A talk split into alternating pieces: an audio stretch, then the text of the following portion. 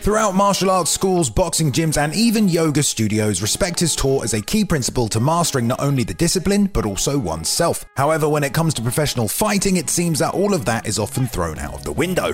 Although the goal is to physically beat the person opposite you, the mental battle is just as important, and for years, fighters have been slinging insults, targeting insecurities, and attempting to get inside the head of their opponents. Trash talk has become a part of the sport, and it's almost expected in every matchup. It hypes up the fans, sells the fight, and can give you an advantage. But despite all that, there are still many fighters who don't resort to the banding of words, who maintained respect for all their opponents and still became superstars in the process. And before the video, just a quick reminder to like and subscribe. We recently noticed only a few of you are getting notifications, so make sure to click the bell and turn those on. So join me now, Balian from MMA On Point, to take a look at the 10 fighters that were hugely popular without trash talk.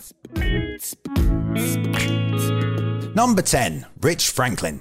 At face value, this is a pretty easy one. If you didn't know, way back in 2005, Rich Franklin became the UFC middleweight champion. It was a time when stars were few and the sport needed a boost of credibility. He was perfect. A mathematics professor with a master's in education is certainly a more impressive resume than most of the UFC roster. As was his well spoken, clean cut nature and appearance, it did wonders for the media attention Zuffa and the UFC were now receiving. He was so consistently respectful, attentive, and articulate. I don't want to be the one, the guy labeled as the guy, the person that kind of pulled, put him out of the sport or whatever. He fast became the UFC poster boy for just about everything and banged out some killer quotes like the infallible, losing is inevitable, make sure you have the tools in your toolbox to deal with it. I'm sorry, I didn't expect to receive a collegiate education as part of this post fight interview. Granted, much of Rich's fan appeal came as a product of his time, and he arrived perfectly before the era of Anderson Silva, leaving him free to amass some impressive and credentialed wins inside the octagon. MMA films such as Warrior depict the central character as a high school teacher, paying homage to the humble and non confrontational background of Franklin, driving home the narrative that not all violent MMA fighters are violent people, and that engaging in a sanctioned fistfighting competition with someone does not mean you have to hate them. Number 9, Dan Henderson.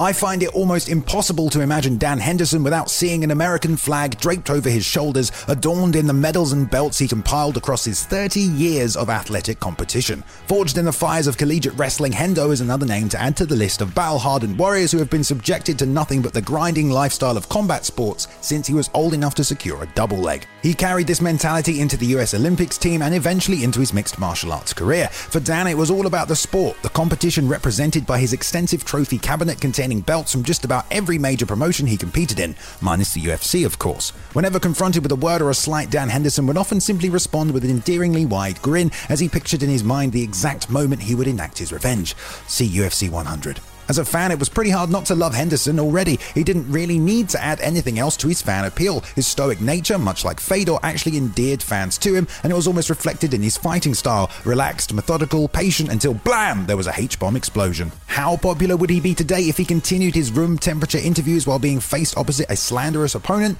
Well, if he was able to keep knocking people out in one punch, I don't think it would matter much either. Number 8, Forrest Griffin.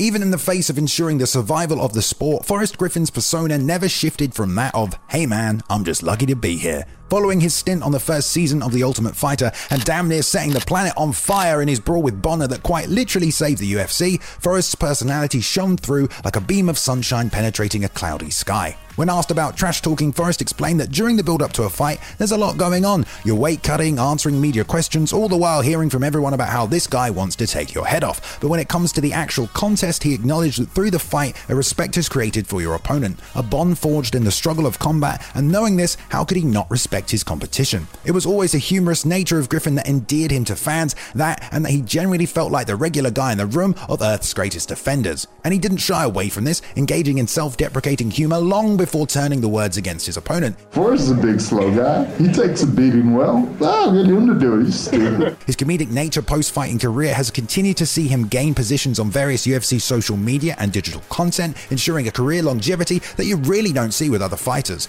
A lovable personality and mutual respect respect can go a long way, it seems. Number 7, Stipe Miocic.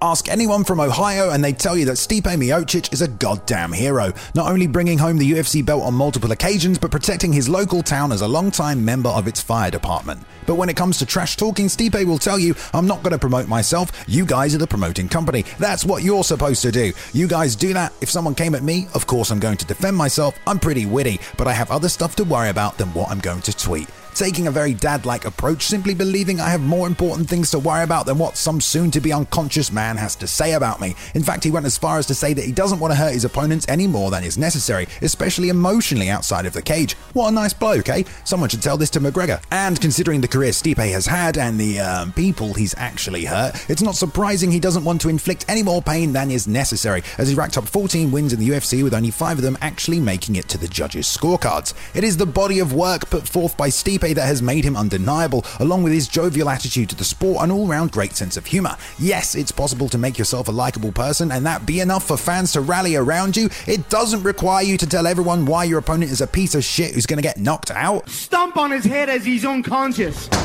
He defended the UFC heavyweight title more times than anyone in UFC history, and the nine performance bonuses he's received during his UFC career should tell you that his finishing ability and proficiency at putting on a show has been more than enough to secure his popularity. Number 6, Chuck Liddell. It's not surprising the Iceman wasn't known for his trash talk. Granted, he's not exactly the most articulate chap, but he's also the perfect embodiment of a fighter whose fists say more than he ever could. It was knockout after knockout, followed by emphatic, frenzied celebration that drew the attention of the fans. The Iceman was sleeping people cold, and you could pretty much insert whatever Mr. Freeze one liner you wanted after that. Chuck's image was unique, but definitely helped reinforce the idea that this man was a straight savage, where trading words was literally pointless. The outcome would be the same, you were going to get slept, even if he did have peace and prosperity tattooed along the side of his head.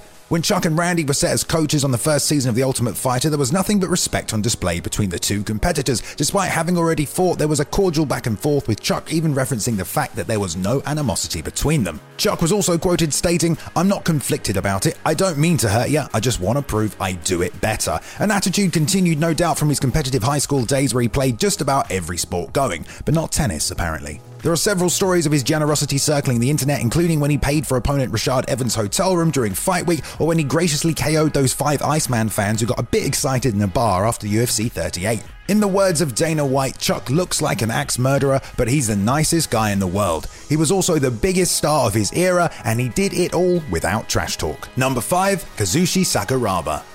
In a time long past where the spectacle of combat mattered above all else, Japanese legend Kazushi Sakuraba stood alone atop the mountain of MMA fandom. The iconic catch wrestler earned his status as a combat sports god following his 11 fight unbeaten streak in Pride, where he quickly earned the name the Gracie Hunter following his dispatchment of Royler Royce and Henzo Gracie, which at the time was literally godlike. I mean, we're talking Captain America lifting Mjolnir people. To the Japanese fans, there was no comparison. The man was a living legend, selling out the Saitama Super Arena and carrying Pride through its early years. How did he reach such levels of popularity? Was his silver tongue trained in the art of supreme disparagement? No, he treated every fight as an opportunity to entertain, to put forth as much of a spectacle as he could for one sole purpose to bring the fans what they wanted. He even referenced his approach to combat as being one of his keys to success. He took all the pressure off himself to win, only to ensure the audience watching would enjoy the action. Nice. Not only this, but Saku fought pretty much anyone he could, regardless of size or style, like a true samurai accepting only the challenge each opponent would bring, in the hopes it would create a spectacle for his fans. Sakuraba was a man far more likely to hug his opponent than trade words with him, and you only needed to see his face at the end of the Arona fight to understand it was more than a competition between two men for him. Sakuraba was ready to die for his fans. Number 4, Anderson Silva. Let's be honest, the mere thought of Anderson Silva mustering the words in English to quote unquote trash talk could probably send you spiraling into a fit of giggles. As accomplished as the spider is, and with English not being his first language, his articulation and delivery of any kind of derogatory phrases would probably fall flat, next to the endearingly charming nature and sweet tones of his voice. Besides, now his MMA career is over, we can look back and see he really only ever needed his fighting to do the talking for him. He put together a 15 fight winning streak in the UFC, 13 of them being some of the most creative, graceful, and devastating finishes we've ever seen inside the octagon. From front kicks to knees and submissions, watching Silva work was like watching an artist with a paintbrush casually stroking the canvas with whatever technique he saw fit, painting for us a rarely seen masterpiece before topping it off and finishing his work in some spectacular fashion. Granted, it took a while for Anderson's popularity to really grow, and the fact he didn't speak English in his early days really didn't help him along the way. Just goes to show how effective trash talk can be at getting you attention. And it should also be pointed out that it was his rivalry with Chael Sonnen that really got the attention of fans, a matchup that wouldn't have garnered so much attention without the war of words initiated by Sonnen. But Silva needed only his bodily weapons to defeat the bad guy, something he proved time and time again throughout his entire career. The Spider was already intimidating. During stare downs, he would look straight into an opponent's soul, needing to say literally nothing in the face of the slaughter that was about to come. He was loved by his fans, feared by his enemies, and he did it all without trash talk. Number 3, Fedor Emelianenko. Whoever's responsibility it was backstage to prepare Fedor to walk out to the ring and engage in martial arts destruction seemed like they were doing a terrible job, as every time he made the walk it looked like he was taking his niece on a stroll to the park to get a nice 99, rather than prepare to sever someone's consciousness from this reality. Emotionless is a strong word to use when describing someone, but we've all seen the Jolly Father Christmas-like laugh possessed by the last Emperor, but during bouts, walkouts, and the build-up, Fedor's capacity for trash talk was virtually non-existent. Granted, so was his presence in interviews as a non English speaker didn't exactly become a media darling, but across the 18 year career, he maintained the statement I feel people have to be professional in this business. For the job you do, if you decide to do something seriously, you have to do it professionally, 100%. No room for a cheeky Drago one liner then, eh?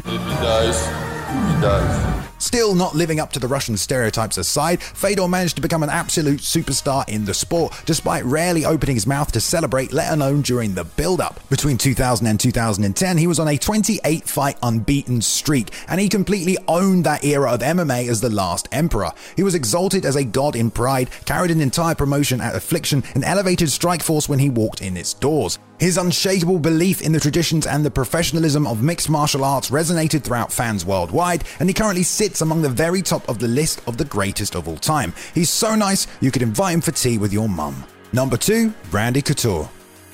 Captain America strikes me as a man. Captain America strikes me as a man who's dealt with and seen so much shit in his life that any words you could possibly say become nothing but child's laughter that gently resonates in Randy's ears while he remembers all the times his capacity for pain, exhaustion, and stress were pushed to the limit. Take any of the trash talkers in today's sport and expose them to the life of the natural, and I doubt their attitude would remain the same. In the army and in international wrestling, you shake your opponent's hand, win or lose, is a phrase from Randy's book Becoming the Natural, and is an opinion formed after six years in the legendary 101st Airborne before he made the switch to Olympic wrestling, earning a place on the team on three separate occasions. But competition and fighting are not mutually exclusive in the sport of mixed martial arts. Any advantage you can get is often taken, and being able to create seeds of doubt or intimidate your opponent before the bout begins has proven to be an effective strategy. But for Couture, it was never about winning or losing, only testing himself against the opponent, the puzzle in front of him, right up until the end of his career against Lyoto Machida. It was the ability of Randy to become a three time heavyweight champion, two time UFC light heavyweight champion, and do most of this past the age of 40 that made him a star. The true astonishment of his achievements inside the cage and out of them gravitated fans towards the American hero. You have to be true to yourself and remain humble. Whether you win or lose, you've got to treat everyone the same and be who you are. That's some real life Steve Rogers shit right there. Number 1 Georges St. Pierre. What do you mean GSP doesn't trash talk? Remember the absolute blasting he gave Matt Hughes after he won the welterweight title? I'm very glad you won that fight, Matt, but uh, I'm not impressed by your performance. Ah, that cuts deep. But the truth of the matter is, Georges St. Pierre was about two things respect and dinosaurs. No, no, I meant honor, honor. He took the sport to new heights with his championship persona. He wore suits, conducted himself like a professional athlete, even called out other fighters' negligence.